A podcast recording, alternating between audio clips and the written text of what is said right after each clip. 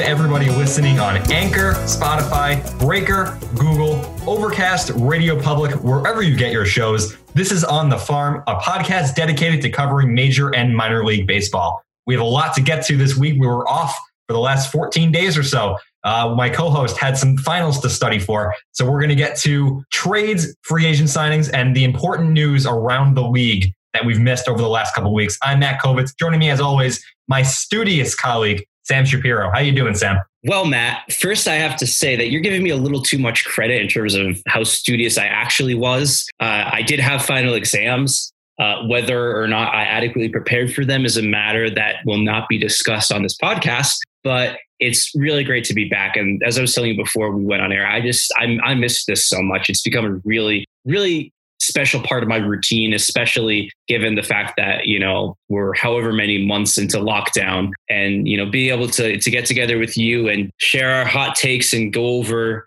uh, all the news that's been going around uh, the major minor leagues has you know really been a, a, bright spot for me the past few months. So glad to be back in the swing of things. That really means a lot to me, and I'm glad that you enjoy this so much. I enjoy it as well, and because we've been off for these two weeks, the news has piled up.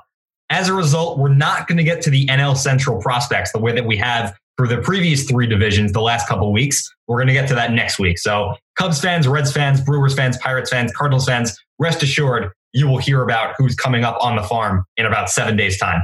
We're going to start with two stories that are going to be overarching over the next few months because they're quite important, not just in baseball, but in the cultural zeitgeist of America, especially in the year 2020. We'll start in Cleveland, their team name, of course, the Indians.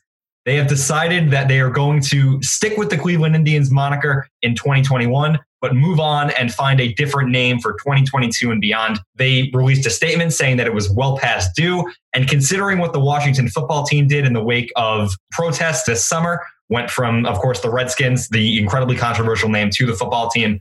It seems like Cleveland's going to go in a different direction and just ditch the Indians altogether. Of course, Chief Wahoo, their logo that was criticized for decades, was taken off of the hat in 2013, taken off of the jersey entirely in 2019. Now, anything related to Native American culture is going to be taken away from this Cleveland franchise. And quite frankly, there are a few things that are I'm really adamant about that, wow, this is pretty bad if you think about it. The Cleveland Indians name, that's pretty bad if you think about it. And I'm glad they're taking this step. Yeah, I think one thing that stuck out to me after doing a little more research on the history of the, the, the controversy that that name had, had generated. Uh, this is not to say that there weren't efforts to you know push back against the Redskins and get a change there. There was a lot of you know really fervent activism going on, especially with respect to to the Indians uh, that you know I really wasn't uh, aware of as just like a general fan of the game, and that going back you know 20 25 years, there were consistent you know efforts made by uh, by you know by, by Native American groups uh, to uh, you know try and you know spur some change. And there was a lot of really you know ugly reactions coming from Cleveland's fan base, which you know it's you know it's a source source of great shame for for the game, you know, and you know for for for, for the country as a whole. I think that's you know as you as you said, long past due. I think one one thing I do want to point out with respect to the the change in Washington I, I kind of have to wonder if that was as much motivated by kind of, you know, getting with the times versus they also had that scandal come out over all of the, you know, you know, inappropriate behavior in their front office and, you know, coaches and players, you know, sharing women. Uh, and I, I, feel like Washington, they changed the name in, in part to distract from that. Whereas here, I think, you know, I, I hesitate to give the franchise or MLB undeserved credit here, but you know, they did come out and say this name is a problem, and you know, we're we're doing this because because it's the right thing to do, not because there was any other sort of scandal rocking the franchise that they needed to get some good PR uh, and you know in response to. It's actually quite fascinating because at the college level, St. John's and Syracuse changed from the Red Men and the Orange Men to the Red Storm and just the Orange. That was a couple decades ago. It's very curious that both of these franchises I would imagine that being professional had something to do with it, stuck around with these names for so long. Yeah, I think that's um yeah, there's there has to be something about like being a professional sports franchise where the kind of the ties that you get with the fan base it's not centered around you know people who you know were alumni of a college or are current students. Uh, there's it's it's really in my experience at least it's a, it's a multi-generational thing. It's a much stronger part of it's it's it's a much stronger cultural force. And with that you get people who are you know much more passionately and, and, and fervently attracted to you know even these you know you know incredibly cringeworthy you know identities and one thing that I think it's also worth mentioning is there's a little bit more ephemerality, I think, in terms of college nicknames. You know, Marquette's changed their mascot several times over the years. Uh, you know, Stanford, they're just the Cardinal now, but that's gone through a, a couple of different iterations. But uh, in terms of uh, Major League Baseball, you know, so many of these teams have just been they've had the same name for 50 60 70 years um, and i think especially given uh, you know the, the demographics of, of baseball's fan base which kind of skew older and whiter you know no use beating around the bush there uh, change is not something that you know they're clamoring for in, in, in, in many aspects of life, you know, much less, you know, their teams, which they have this strong connection with. Now, looking at the rest of professional sports, there are some morally questionable nicknames, morally questionable logos that are still in existence. Where is the line going to be drawn? Are the Chicago Blackhawks going to ditch their namesake? What about something like the Kansas City Chiefs or the Atlanta Braves trying to get rid of any kind of connection to Native American culture? Of course, the Braves got rid of the tomahawk chop this year, didn't stop the Chiefs. They're still using it. These questions are going to be raised in the next coming years. It seems like everything's going to be coming to a fever pitch very soon, especially since Washington and Cleveland have ignited these flames. Yeah, I think you know that's it's it's tough to predict where this goes because um, even though you know you mentioned these you know these other teams, the real controversy has been with football in Washington and, and baseball in Cleveland. That's really where the, the bulk of people's ire has has been lately. you know, this just popped into my head. Uh, I'm wondering, you know, if Chicago tries to rebrand as you know something based around Black Hawk helicopters, uh, whether whether or not that like you know whether or not that gets like a whole new round of protests, you know, against you know promoting you know imperialism and warfare, you know, warfare and and and and and and whatnot. I think, and you know, this is not really my place to be saying this. You probably saw you know the Braves kind of fly under the radar because you know it's not really as much a part of of their iconography. They had you know a live mascot back in the 80s which actually was instituted by you know a, a native american to try and to add that to their uh, you know their team identity but the, the kibosh was put on that 30 something years ago. Um, and so I think like with the Braves, aside from, you know, the name and, you know, the, um, you know, the, the, the, the, the graphic of the logo, uh, there's there's not really like a Chief Wahoo esque figure or you know like the guy on the the uh, former Redskins helmet, and so I think that you know you might see you know some you might see some teams in, in, in that situation continue to get a little bit less scrutiny, but you know if there's if there's a movement that kind of develops to to make this change you know, more broadly with respect to team names that uh, invoke Native American imagery, then you know, I guess that's just that's just how it is. And I think that one thing I do kind of geek out a, a little bit about is seeing teams, you know, kind of you know redesign, come up with you know different you know uniform concepts. You know, there's a tremendous community of people online who just like make mock-ups for you know different color schemes uh, of different teams. There's a lot of like really great creativity that goes on into there. And you know if there's a new name in atlanta if there's a new football name in kansas city uh, then you know there's going to be some some cool new gear that comes out of it. And it's going to be you know obviously much more inclusive. So you know there's there's good to be found on multiple fronts. Free promotion here. Chris creamer's sports logos website is fascinating. You can see the history of how teams have been their you know how their uniforms have looked over the last hundred years of their existence, the jerseys that they've worn on particular games over the last few years. Quite fascinating. And now the most important question for this Cleveland franchise: What are they going to be named next? They have history as the Naps, named after Nap Lajoie, and the Spiders, which is the name that a lot of fans are gravitating toward.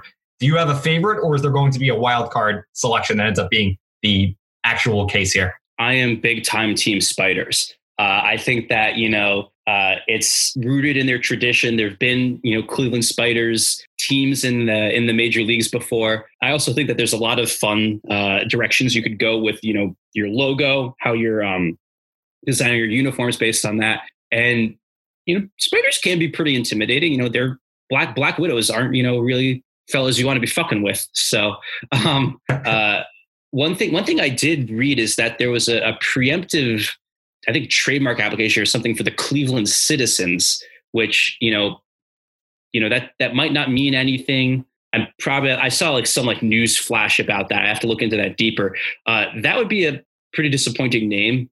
Uh, kind of boring. Yeah, you know, there's obviously the the thought of mimicking Washington and becoming the Cleveland baseball team. That's also um, back. the CBT. Although, I, if you're if you're, if you're the Cleveland baseball dudes, maybe you can get some uh, you know some tie-ins from uh, CBD distributors. You know that that's could be worth, good. That's that's that's living in 3020. Yeah, that could that, that could be some some interesting uh, marketing crossover opportunities there. Now, the one thing I have to play devil's advocate for is the Spiders lost like 115 games. And do you want that associated with your franchise? That's the question. I get that, but also this is a much different Cleveland franchise than uh, the, the Spiders of back in the day. They've these guys have had you know multiple stretches of dominance in that division. They had their their playoff runs in the 90s. They had uh, some really solid seasons this past decade, and I think that you know you had uh, you had the New York Mets uh, lose their uh, what was it, 120 games their inaugural season, right? Yeah, and they stuck with yeah. that. You're right. You're and, right. They, and they and they and they stuck with the Mets, and they're still the Mets. You know, I I, I don't think it's an insurmountable obstacle. Whatever the case, there's going to be change, and going to be a fun story to follow over the next year plus. 2022 is when this is going to be unveiled. Now, the next story that broke over the last few weeks, quite important as well. Negro League statistics have been added to MLB's official records. Monumental, really. These are seven professional leagues that were in existence from 1920 to 1948. They are now considered to have major league status. So, an additional 3,400 players are going to be added to the record books. What this means is that players like Josh Gibson and Cool Papa Bell are now major leaguers after decades of not having that right because these leagues produced 35 Hall of Famers and they were initially shunned from other baseball historians, and that injustice will be there no longer. I think this is a great move, but I understand why some may see it as just trying to make up for decades of embarrassment at this level. Yeah, I hmm. I think like just first as like as a you know prefatory statement, you know, we're both two young white dudes talking about this, and so our our opinions really only count for so much in the grand scheme of things. Of course, getting that getting getting getting that out of the way, I just I get such such a vibe of you know being congratulatory and self-serving on the part of Major League Baseball. There's a way where they could do something like this without really whitewashing the history um, behind this because like the, the, the, the, matter of fact is these players they were kept from the major leagues due to the overwhelmingly racist attitudes of you know the individuals running teams the individuals you know in the in the in the, in the league offices and just kind of you know bringing them into the fold post hoc and saying oh it's great. You're you're part of our thing now. It's to me it's papering over the injustice that was uh, you know segregated professional baseball. And i think that getting rid of that history uh, it's a it's a it's a terrible thing because you know while we can point to you know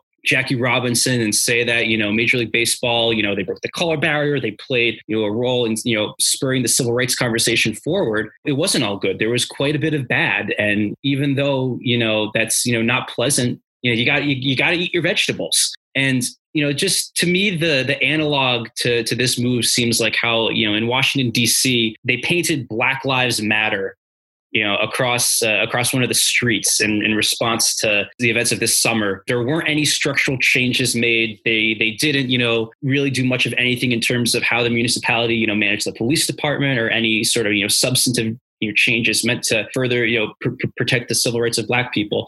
To me, there's something eerily similar present in what Major League Baseball is doing because you know they're not. This is not them taking steps to tackle the issues of why you know Major League Baseball is you know much less diverse than it was even you know 20 to 30 years ago. They're not doing things that are meant to you know kind of give increased representation you know to its black players. Uh, they're not doing things to you know grow the game you know in those in those in, in those communities.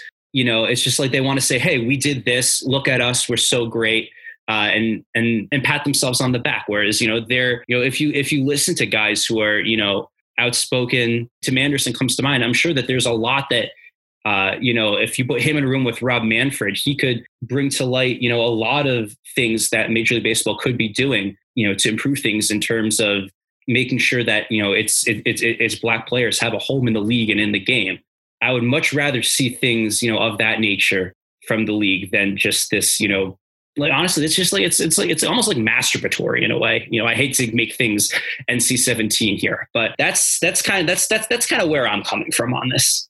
It may be a bit performative, but I'm willing to give them the benefit of the doubt that they're going to move this conversation forward. And this is a mea culpa, at least at the very ground floor of this, and that hopefully changes start to get made. I was watching the CC Sabathia documentary that premiered on HBO a couple days ago, and he knew and he spoke about greatly what it meant to be a black player in this game. When he won 20 games in 2010, he signified how important that was to join the Black Aces. Just a handful of players have won 20 games on the mound and have been people of color. Uh, he knew what he meant to the game. He wanted to grow the game for people who may not have had the opportunities that he did. And he had a very important conversation with Adam Jones in the middle of the documentary. If for a baseball fan, it's a must watch, I would I love CC growing up, just from a Yankees fan perspective. And there was an important conversation to this as well.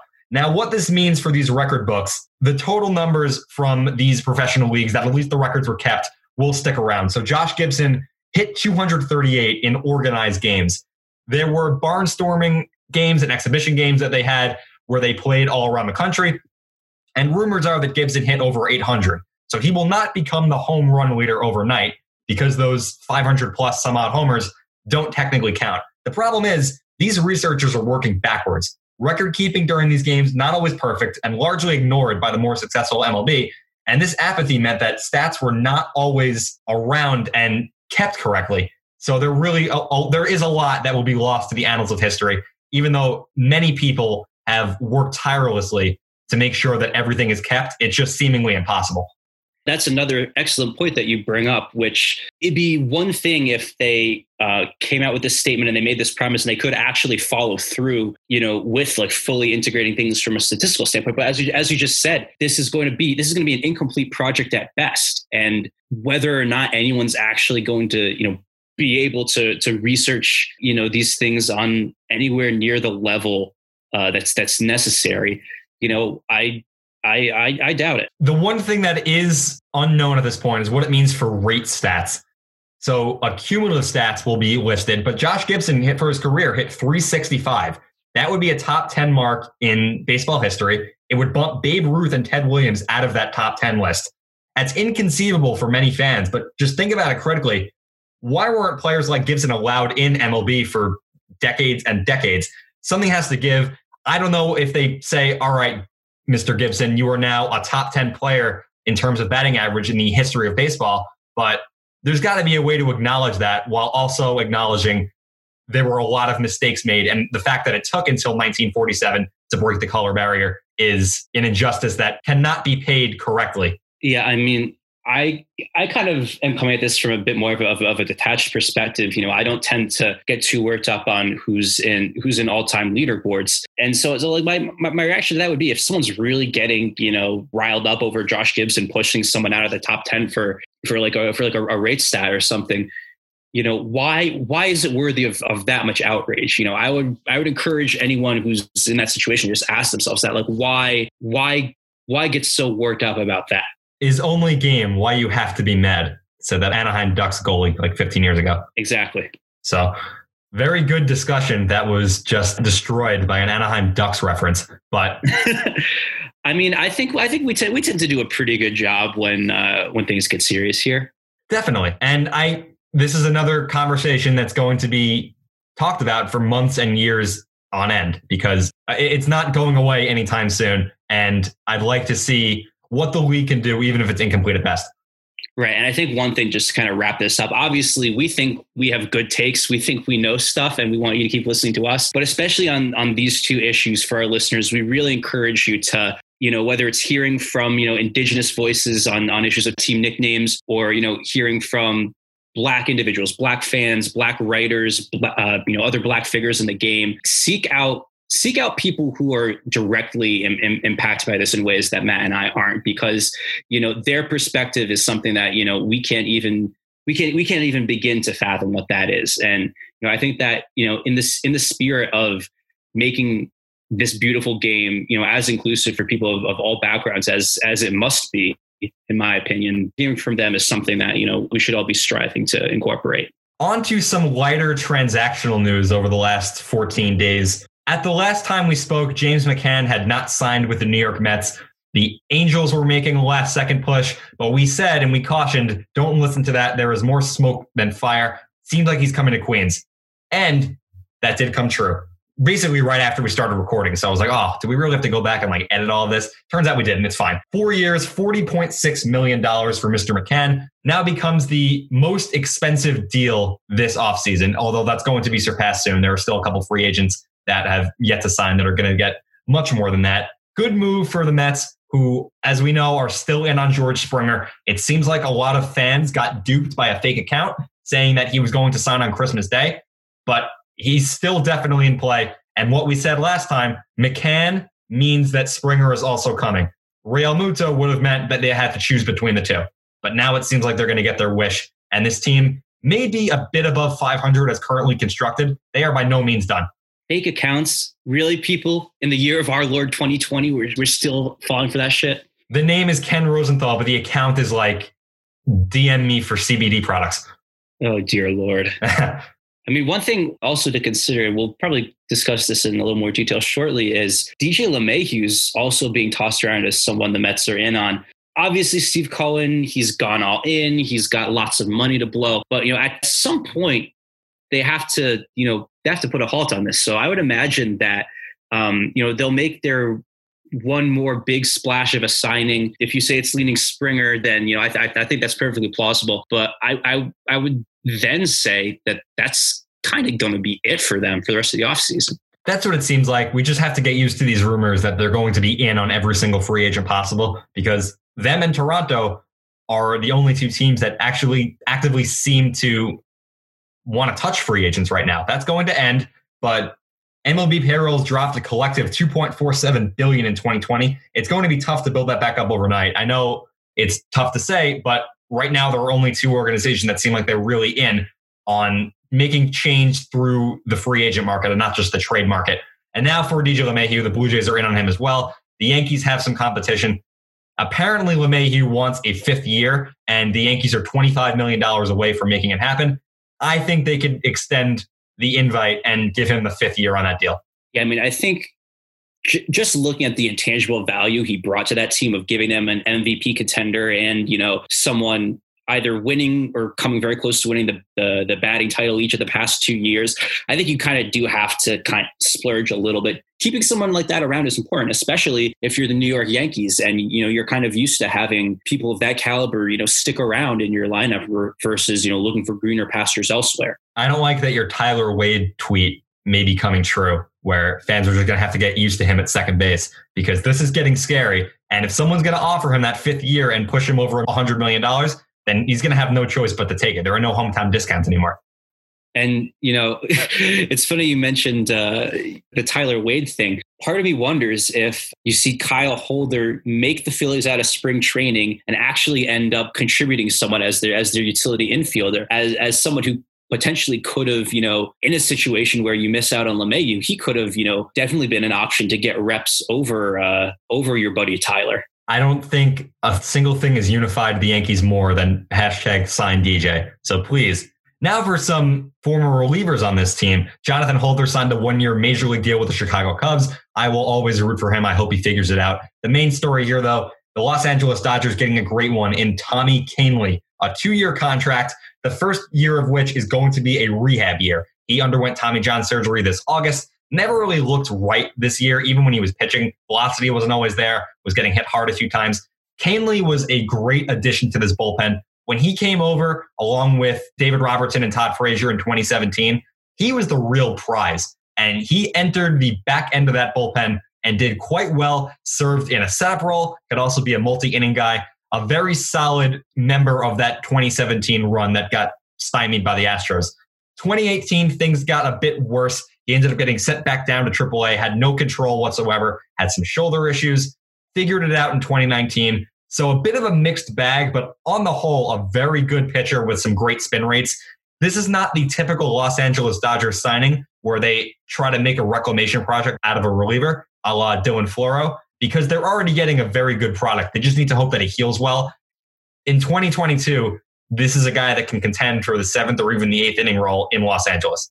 I mean, that's pretty lofty praise given how deep of a bullpen they have. But I think that kind of gets to the heart of it is they made it as, as deep as they did in large part because they had so many solid options uh, you know, whether it was Joe Kelly kind of, you know, back on his old bullshit and giving them good innings throughout the season, Adam Kolarek as their as their as their lefty guy, Blake Treinen. I, I would argue he was, you know, a bit of a, a reclamation project in his own right. And I think that you know, adding Kahnle to the mix, it's just it's it's more the same, and it's you know something that will really give them a huge edge in staying on top of the NL West, especially with uh, with San Diego rising. Uh, you know, you can never be too careful in terms of uh, you know, making sure you have adequate reinforcements. Just a smart signing. And if things go awry, they could always pull what the Rays did with Nate Eovaldi and just ship him off. They signed him to a two year contract as well in 2017.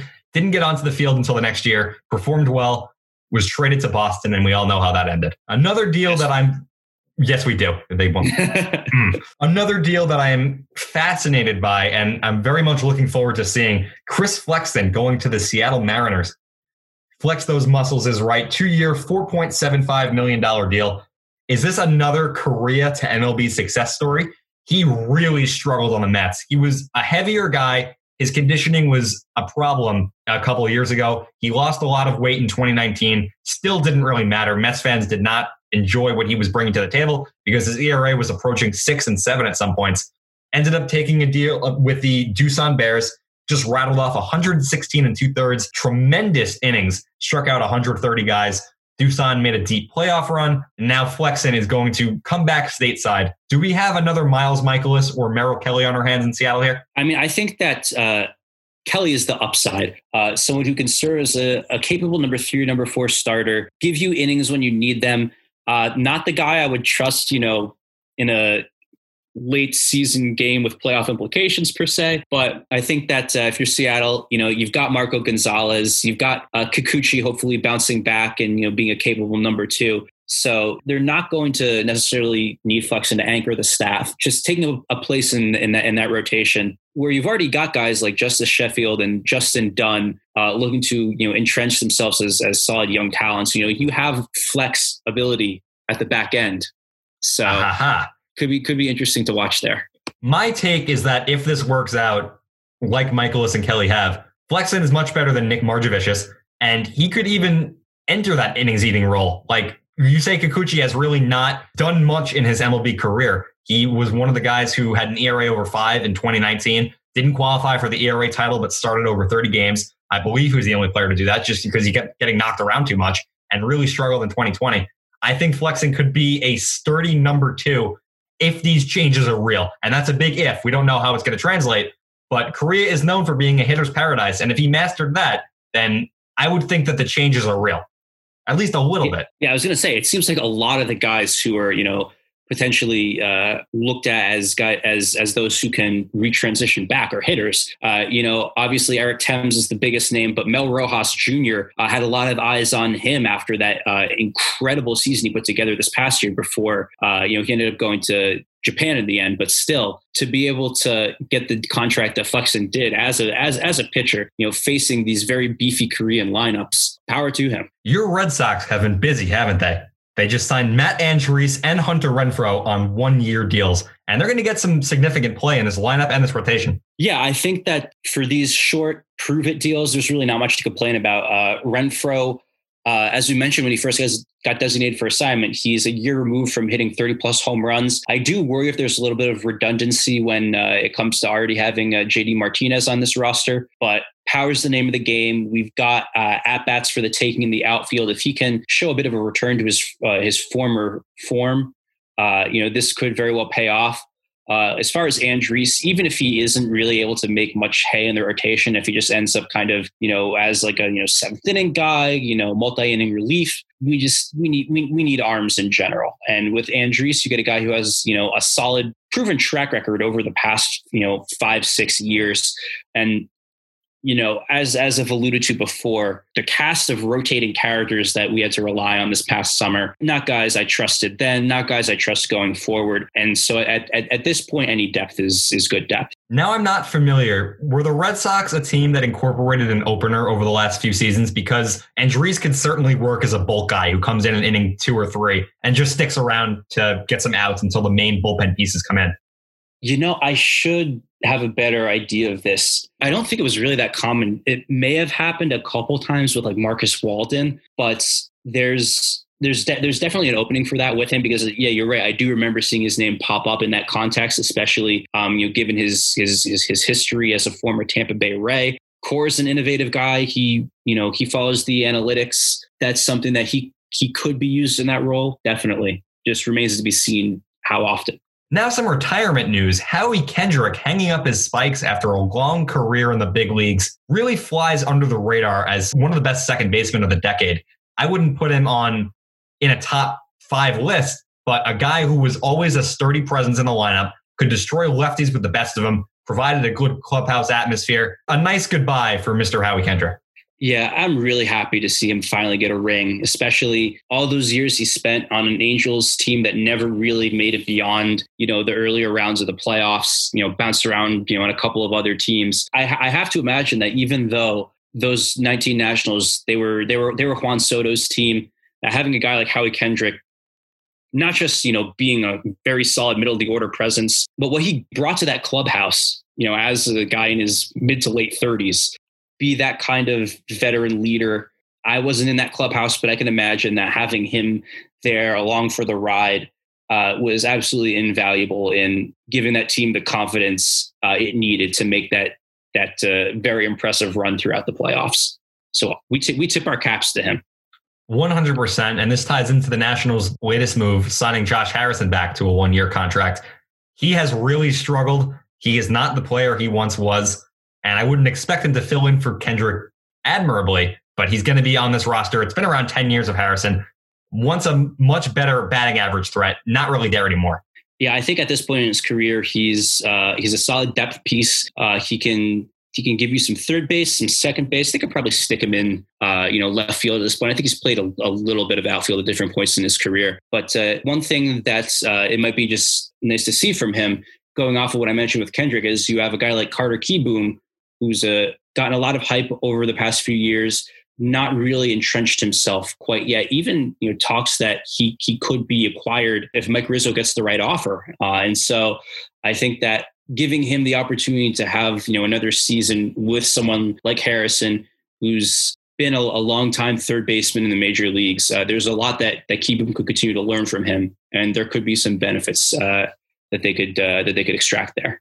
Now, these Tampa Bay Rays are always scheming and up to something. Their latest acquisition makes me think that they know something that we all don't. Michael Wacha getting a one year, $3 million deal. His changeup looked great this year. Every other pitch was awful. The Mets were not happy with what they got. He got a discounted rate too. He has fallen very far from his original days in the league in 2013 and 2014. Injuries have gotten to him. It looks like a shell of his former self, but if there's any organization that's going to do this that isn't the Dodgers, the Rays are the best place to land. I, that being said, I don't know if fans want to see a project entering the rotation after just making the World Series. Right, and I don't even know if he's he's guaranteed a spot in this rotation. Uh, my my guess would be that he would have to fight it out with any of these you know young guys or prospects that we've you know discussed on previous shows. But one guy who I think you know deserves a lot of credit for his work over the past few years is Kyle Snyder. Obviously, a, a, a nice MLB career uh, in his own right, but ever since becoming the pitching coach for the Rays, uh, we've, we've seen a lot of reclamation projects pan out for them. And I think that working working with a guy like Snyder could be uh, the boost that uh, that Mr. Wacha needs. I think that you might see him in more of a, a, long relief role, if I'm being completely honest with you. But hey, as as we keep saying with the Rays, they just they know how to extract value from guys in all the right places. A couple other moves to go over before we get into the trades that we've encountered the last few weeks. Michael A. Taylor going to the Kansas City Royals seems like a stopgap in center field, most likely. That, that that's really all I see from it. But they've been quite active on this free agent market, no matter how small the deal. Yeah, you know, we talked about guys like uh, Khalil Lee and Kyle Isbel uh, on our on our most recent show. That to me is where the action is going forward. Obviously, Taylor uh, will give you some solid at bats. And you know, as, as as we've discussed, their outfield's in a little bit of flux this year. Alex Gordon, longtime franchise cornerstone, never incredibly easy to replace, and so having a guy like Taylor just gives them another option, especially if uh, they decide after spring training that Edward Olivares is not ready for regular playing time in center field. The San Francisco Giants are a team I'm keeping my eye on. They seem to have some optimism that they're going to make these playoffs in 2021. They were just a rogue strike call away from challenging for that eighth spot this year.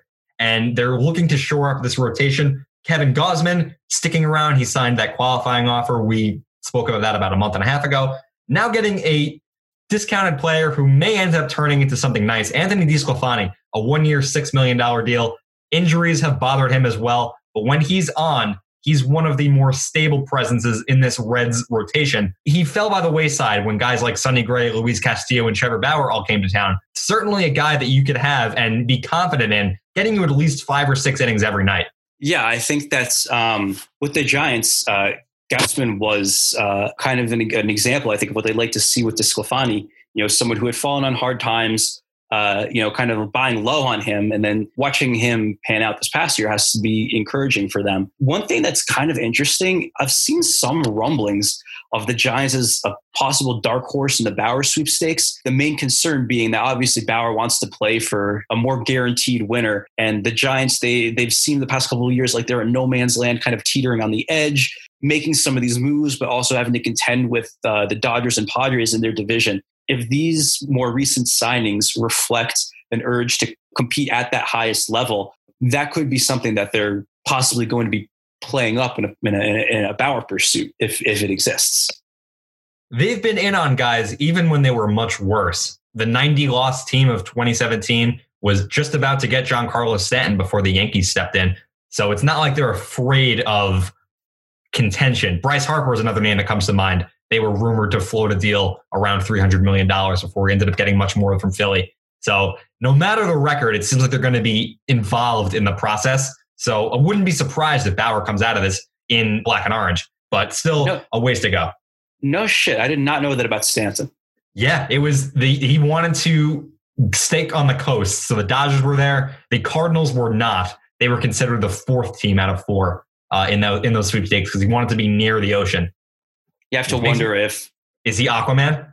My my initial thought is you have to wonder if the even year magic would have continued had that show, you know, yeah. had had had he settled into you know to left field at AT and T Stadium. And in that 2018 season, he was healthy and he was great. Maybe not so much in the playoffs, but he would have propelled them to higher highs. Uh, some other news: there was a Twitter campaign that was gaining some traction in the Motor City. Hashtag Dahl to Detroit. David Dahl, of course, non tendered by the Colorado Rockies. We covered this. Not going to be going to Detroit. He's going to these increasingly intriguing Texas Rangers on a one year prove it contract. Needs to stay healthy. As I said, I've really liked his game when he's been up. He's an all star, just way too injury prone if you want to give someone that label. A prove it deal is exactly what he was in the market for. Let's see if Texas can extract that value out of him. I think this is uh, very interesting to look at in tandem with the Nate Lowe signing. The at bats are there for the taking. This is no longer Delino DeShields' center field. If he can stay healthy, you know, he's someone who could be hitting leadoff or second for them all season long. And if he if he's able to pan out, you know, this could be a real steal for the Rangers. Now these Rangers have been busy. They had one of the most recent signings this winter. They just nabbed Kohei Arihara, from Japan, a two year deal in the six to seven million dollars range. He's immediately slotted in as the three starter behind Kyle Gibson and Jordan Lyles.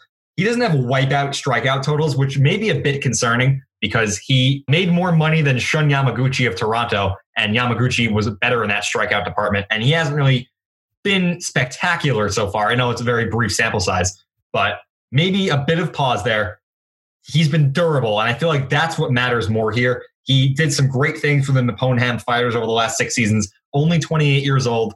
If he could be an innings eater, he could again just stick around in this rotation that has been struggling to find bodies. Right, yeah, and I think that aside from uh, their their recent acquisition, Dane Dunning, uh, really uh, quite a bit of, of innings up for grabs for this Rangers team. Looking at some of the guys they tried to slot in this past season, you know, Wes Benjamin, John King, you know, these are people who, you know, I as someone who pores over minor league statistics had little to no familiar familiarity with before they debut. That kind of, you know, in my opinion, speaks to the supreme lack of depth they had. Uh, you know, Kyle Cody, former, you know, top draft pick, pleasant surprise, but he's had uh, you know a very injury riddled pro career so far. Uh, he was not really stretched out this year. Couldn't give them more than five or six innings at a time. Uh, and so to me, this makes a lot of sense. Uh, and they're going to be counting on him for quite a bit because Jordan Lyles hasn't exactly been the model of consistency over the past few years. Kyle Gibson, you get innings from him, but uh, the he's not an ace. He's just not yeah, an ace. Yeah, not much more to be said than that. While Dahl to Detroit didn't work out, Ureña to Detroit did. The longtime Marlins pitcher, who at one point was an ace in his own right, only in name, because again, not a guy you want to be fronting rotation, uh, also worked as a closer with the Fish, had his issues with Ronald Acuna that were spelled out over the last few years. Wildly inconsistent, but again, a guy who can give them something. And Detroit, now missing one of their top prospects, which I'd like you to delve into more, going to provide, I guess, serviceable innings for a team that desperately needs them. Sure. Uh, we have the recent news breaking that uh, Alex Faedo, uh, their 10, number 10 overall prospect, righty out of the University of Florida, will be undergoing Tommy John surgery. And while now we did say that he had a forearm strain last year and was struggling at the alternate training site, so I guess it just never healed. Right. Yeah. Now it's it's it's it's spiraled into into, into this situation. Yeah. Now there are other people ahead of of, of Faedo on the organizational pitching depth chart. Obviously, you know Casey Mize, Tarik Skubal, uh, Matt Manning. So with a guy like Ureña, he's someone who you can kind of juxtapose against these, you know, highly touted prospects as someone who, you know, ideally, even though his his numbers from this past season wouldn't suggest it, you want a guy like Mize, number two, number three, ideally. You know, you got Spencer Turnbull, who's shown that he's kind of, you know, that middle rotation guy you can count on. You can put Ureña at number four, number five. You can have uh, not a lot of pressure riding on him. And I think that one nice bright spot on this Tiger staff is that Daniel Norris seemed to rediscover himself in a bit of a you know long man role out of the bullpen. So there's a bit of a bit of a cushion if a guy like Ureña struggles a bit out of the gate. Los Angeles Angels and Perry Minasian may have been listening to us when we were talking about how poor that bullpen was last time because they just signed Alex Claudio to a one year deal has carved himself out a pretty nice role as a loogie and as a setup man in Milwaukee. This, with his funky delivery, I, I like this. And this is one of the few moves that I've enjoyed so far. You know, it's the Angels, so he's going to have a seven ERA through May, and then things are going to get iffy. But could he possibly step into this closer's role?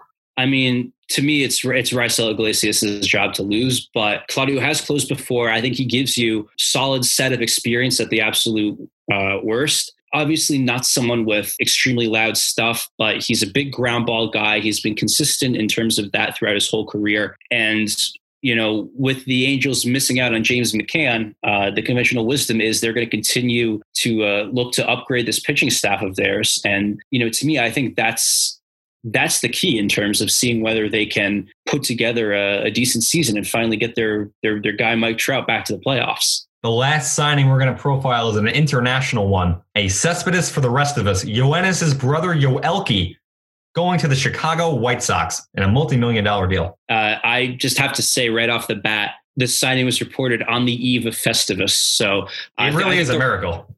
The, the, the writing staff was a little too on the nose with that one. so, uh, hoping that he can contribute. How many years away would you say he is? Um, that's difficult to say. I think that uh, you know he's he's only 23, so that to me suggests that there's going to be at least a couple of years in the minor leagues. People have said that uh, you know he has real five tool potential. A lot of you know 50 plus grades on his you know on his profile for you know different tools and skills. Number one overall in uh, MLB Pipeline's rankings.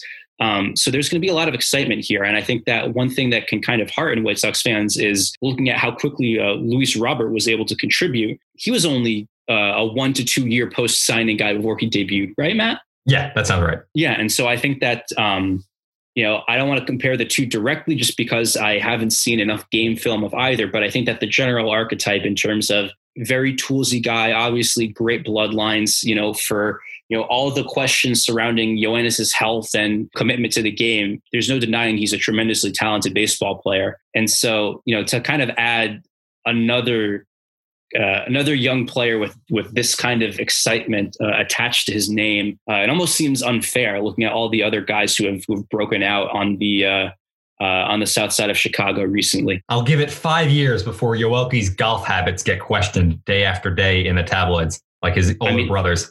I mean, I'm personally waiting to see what his what his barbecue looks like and what if he can pull off the whole hog or whole, you know, cow or whatever, whatever, whatever he's cooking on. Now, some trade news, and it involves one of our two favorite GMs. If it's the winter meetings and Jerry Dipoto doesn't make a deal, did the winter meetings actually happen? No, they did not. Well, this may have taken a couple days after, but he finally got his wish. Rafael Montero will be going from Texas to Seattle, really established himself after washing out with the Mets. He was considered to have the higher floor than a little known guy named Jacob DeGrom. That, of course, didn't work. Tommy John surgery struggles thereafter. Was not the worst member of that Rangers bullpen in 2019 and really established himself last year. He was on my fantasy team for a horrific Rangers team. He racked up a bunch of saves. He's looking like the new look closer here in the Pacific Northwest. Also joining Seattle, Keynan Middleton on a minor league contract has closer experience with the Angels, got hurt as well. So very similar stories there. This Mariners team is looking quite fascinating with all of these new players. I'm not saying they're going to contend anytime soon, but they're not going to be dreadful. Right. And I think that if you uh, look at Montero Middleton in tandem with one of their earlier signings, Kendall Graveman, uh, another guy who uh, they're bringing back, but definitely a quite a bit of an injury history there, and he's shifting full time to relief work for the first time in his career. It seems like that's really the strategy Dipoto is, is focusing on, taking these uh, you know second, third chance guys, and you know hoping for one of them to pay off. Going back to Texas in this deal is Jose Corniel. I don't have much information on Jose Corniel, but I don't know about you. Yeah, I think uh, I, I I hate to to to you know weasel out of this just because we're on the farm and you know i feel like we should be giving these prospects their dues. One of, i think one of the difficult things about this moment in time is we didn't have a minor league season we didn't have a complex season uh, and so that especially when you have like an international prospect get traded there's even less that can be relied on in terms of trying to you know give an accurate picture of, of, of, of who they are I think looking briefly at uh, at let me just say we're, we're, allowed to not know this particular person. He's 17 years old and has yet to play a single inning. Yeah, no, I feel I feel more vindicated upon hearing that confirmed. Three plus pitches right now, the 24th best player in Seattle system. So we'll slot in. Long way to go. So kudos to us for knowing what we don't know. How about that? I like that sticking with these Rangers, they are tying up some loose ends from a trade that was made in August. Todd Frazier going from Texas to the Mets and now tying up this deal. Ryder Ryan will be returning to the Rangers. Decent looking stuff and reached double A in 2019. So a guy that could mean something to the Rangers in the future. Yeah, I think that just given the lack of options they have, um, he's someone who I can see getting a very long look in spring training. And if not making the team, should at least be up at some point over the summer. Was never highlighting top prospect lists. I think that when you're when you're shifting to the bullpen early in your minor league career, that's incredibly tough to do. But he's someone who got consistent praise in the scouting reports that were written up about him. You know, yeah, especially if you're Texas and you know you now no longer have Rafael Montero holding your bullpen down, Jose Leclerc as your closer. They tried that before.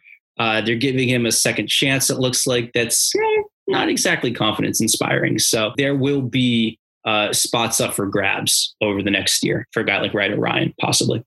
Ryan was acquired in 2017 for Jay Bruce, so he couldn't find his way into this Mets bullpen, no matter how much it struggled over the last few years. We'll see if he gets some new life in Arlington. Now to the much more noteworthy trade that occurred on Christmas Eve. So a miracle for some Nationals fans. They're getting some first base help. Josh Bell moving from the Pittsburgh Pirates to DC in exchange for two guys we talked about. Go us, Will Crowe and Eddy Yean. Now, I don't know which Bell is going to show up, but I would imagine that it's not 2020 Josh Bell. Really struggled, had one of the lowest slugging percentages for weeks and weeks amongst qualified players. Did not look like himself. I would think that playing in Pittsburgh and playing for a franchise that really did not have much going for it had something to do with it. Now, of course, he got a lot of BABIP help in 2019, but he did have an OPS of over 930 for that year. After being largely decent for his first couple years, I don't know where his happy medium is, but I'd imagine Washington's getting an upgrade over somebody like Eric Thames, and he's going to help Ryan Zimmerman get reacclimated to the game as well. So he may not be a superstar, but he's going to be useful. Yeah, and I have to think that slotting him in a lineup with Juan Soto, with Trea Turner, with Victor Robles, pitchers won't be able to kind of, you know, go around him as much as they did when he was the focal point of that Pirates lineup. I think that taking the pressure off him definitely helps there. And I think that, as you mentioned, you know, the culture of a team like the Pirates versus the Nationals, I think is, you know, you, you, you can't even compare them in the same sentence. Even when you have a Nationals team that's, you know, finishing, you know, toward the bottom of their division this year, you know, that core is still there. Davey Martinez is still at the helm. Uh, and so I have to think that, especially for a guy like Bell, who's still in the early stages of his major league career, uh, there is room to right the ship compared to what they saw from him uh, this past year. The thing with Will Crowe, obviously, you know, fairly highly touted prospect. Uh, you know, South Carolina Gamecock, great pedigree coming out of college, really shot the bed in his three appearances this year. So it kind of remains to be seen how much the Pirates like him exactly. Granted, Joe Musgrove is probably going to be out the door in a similar trade soon. That'll open up a spot in the rotation. But I think that, you know, my, my, my guess is Crowe's just going to have to fight it out with the rest of that cast of characters. I think he could be up because you're not going to get guys like Montana Durapau stealing up spots. You at least want somebody who has some semblance of pedigree. So he'll get his chance. Doesn't matter. I'll see. I wonder how he's going to do when he gets that chance, but he'll be up in 2021. Right. And, you know, I just have to wonder whether or not he was the real focal point of this deal. Um, obviously, you know, Eddy Yean, we talked about last week. And, you know, from the scuttlebutt I've seen on the internet, Pittsburgh liked him a lot. So he could have he could be the real prize in this deal, even though he's quite some time away. We talked about preaching patience and waiting for these guys. He is some time away. I saw that too. The internet was a buzz with saying Pittsburgh won this deal because they got Mr. Yean. If he's part of the next batch of competitive Pirates, so be it. Good for him. We have some time to think about that. Some odds and ends before we wrap up the show. Good news here. Tommy Lasorda out of the ICU. He was there for a few months, it seems. We talked about that briefly one of our earlier shows. So continued thoughts and prayers for Mr. Lasorda. And Tomoyuki Sugano from the Yomiuri Giants posted as well, getting looked at by the Red Sox, Blue Jays, Rangers, Padres, and most recently, these New York Mets. Yeah, I think that's um, we did talk earlier about how if they get Springer, they're probably done with you know making major splurges. But I have to think that given the fact that they're probably in on the Trevor Bauer sweepstakes, even though you know that's its own clusterfuck, he'd be a pretty decent consolation prize. And I hate I hate to say that because you know Bauer is the reigning Cy Young, but this is the kind of signing that you know I would expect Steve Cohen to take a long hard look at. Obviously, the Mets not the greatest track record with bringing uh, Japanese pitchers over. I remember there was there was one year where um, Ryota Igarashi was their big signing. Um, Yikes, 2009. And, and I think uh, Hisanori Takahashi was kind of like an afterthought who got nowhere near as much publicity, signed for I believe less money, but he ended up being the more the more consistent presence uh, in, in that bullpen that year, just because Igarashi was far from the player he was advertised as. So hopefully, if the Mets bring Sugano on, he can he can break that mold obviously as someone whose team is still repairing its its rotation i would love to see uh, the sox take a good look at him as well. The two last pieces of news involve front offices. We'll start in queens. The mets have a new gm it's official. They are going to be hiring jared porter former assistant with the arizona diamondbacks. Started as an intern with boston as the curse was broken is what you mentioned on our notes. He also spent some time with the cubs before joining mike hazen. So there's a guy with proven track record. I'm sure they have to be happy yeah, and I think that when you look at the guys he's studied under, not just Hazen, but obviously Theo Epstein in Boston and Chicago, uh, he's put in his time. He, you know, he he he knows his stuff. Seems like a nice, safe hire for these new New York Mets. Just when I think of Mets GMs, uh, the main one that will always come to mind is is Omar Minaya and his bizarre midnight firing of Willie Randolph, and you know his defense of of, of Tony Bernazard, which uh, I don't I don't think we need to get into that on air. but it's it's nice to have some some normalcy and stability associated uh, with this Mets front office for a change. Minaya was back with the team last year as a consultant for Brodie Van Wagenen, which could explain some things now that it's going to be an Alderson and Porter relationship. I'd imagine there's more consistency. Last but not least, the Philadelphia Phillies have made their decision of who they're going to have running their franchise, and it's a former player. You don't see that too often. Sam Fuld joining the ranks of Dave Stewart that we were talking about. Players turn executives. Of course, the outfielder played for the Rays, played for the Athletics. Super Sam had that one week in like 2011, 2012 where he made like four or five great defensive plays in a row. An incredibly gifted and smart player joining the ranks and is now running this franchise. Yeah, and it was interesting because when we had last spoken about him, he was a candidate for the Red Sox managerial opening. So definitely kind of a bit out of left field, pun intended. Uh, you know, given you know that's where I kind of thought his post career uh, trajectory was taking him. But he's as qualified as anyone, I think. Stanford graduate, apparently has done some graduate coursework back at Stanford in statistics. So extremely bright individual. So he was uh, preparing, is what you're telling me. I would say so. Knows the game incredibly well. Nine years in the major leagues obviously there's you know there's a little bit of uncertainty in that front office given obviously you have you know the the bulldozer that is Dave Dombrowski, but also John Middleton making his weird whiny statements about not having enough money. But I think that you know personnel does matter quite a bit, and having Fuld in a position of authority, putting him right there at the table with Dombrowski, that's nothing but a good thing for Phillies fans. Sam, this was a great week. So good to have you back. And I'm assuming that you have a 4.0 GPA now. I plead the fifth. See, you're paying attention in law school already. I am. And Matt, you know, honestly, right back at you. I've missed this so much, and you know, I can't wait to get back in the swing of things and make this a part of uh, a part of my week again. NL Central prospects next time. For Sam Shapiro, I'm Matt Kovitz. This was on the farm. Have a great week, everybody.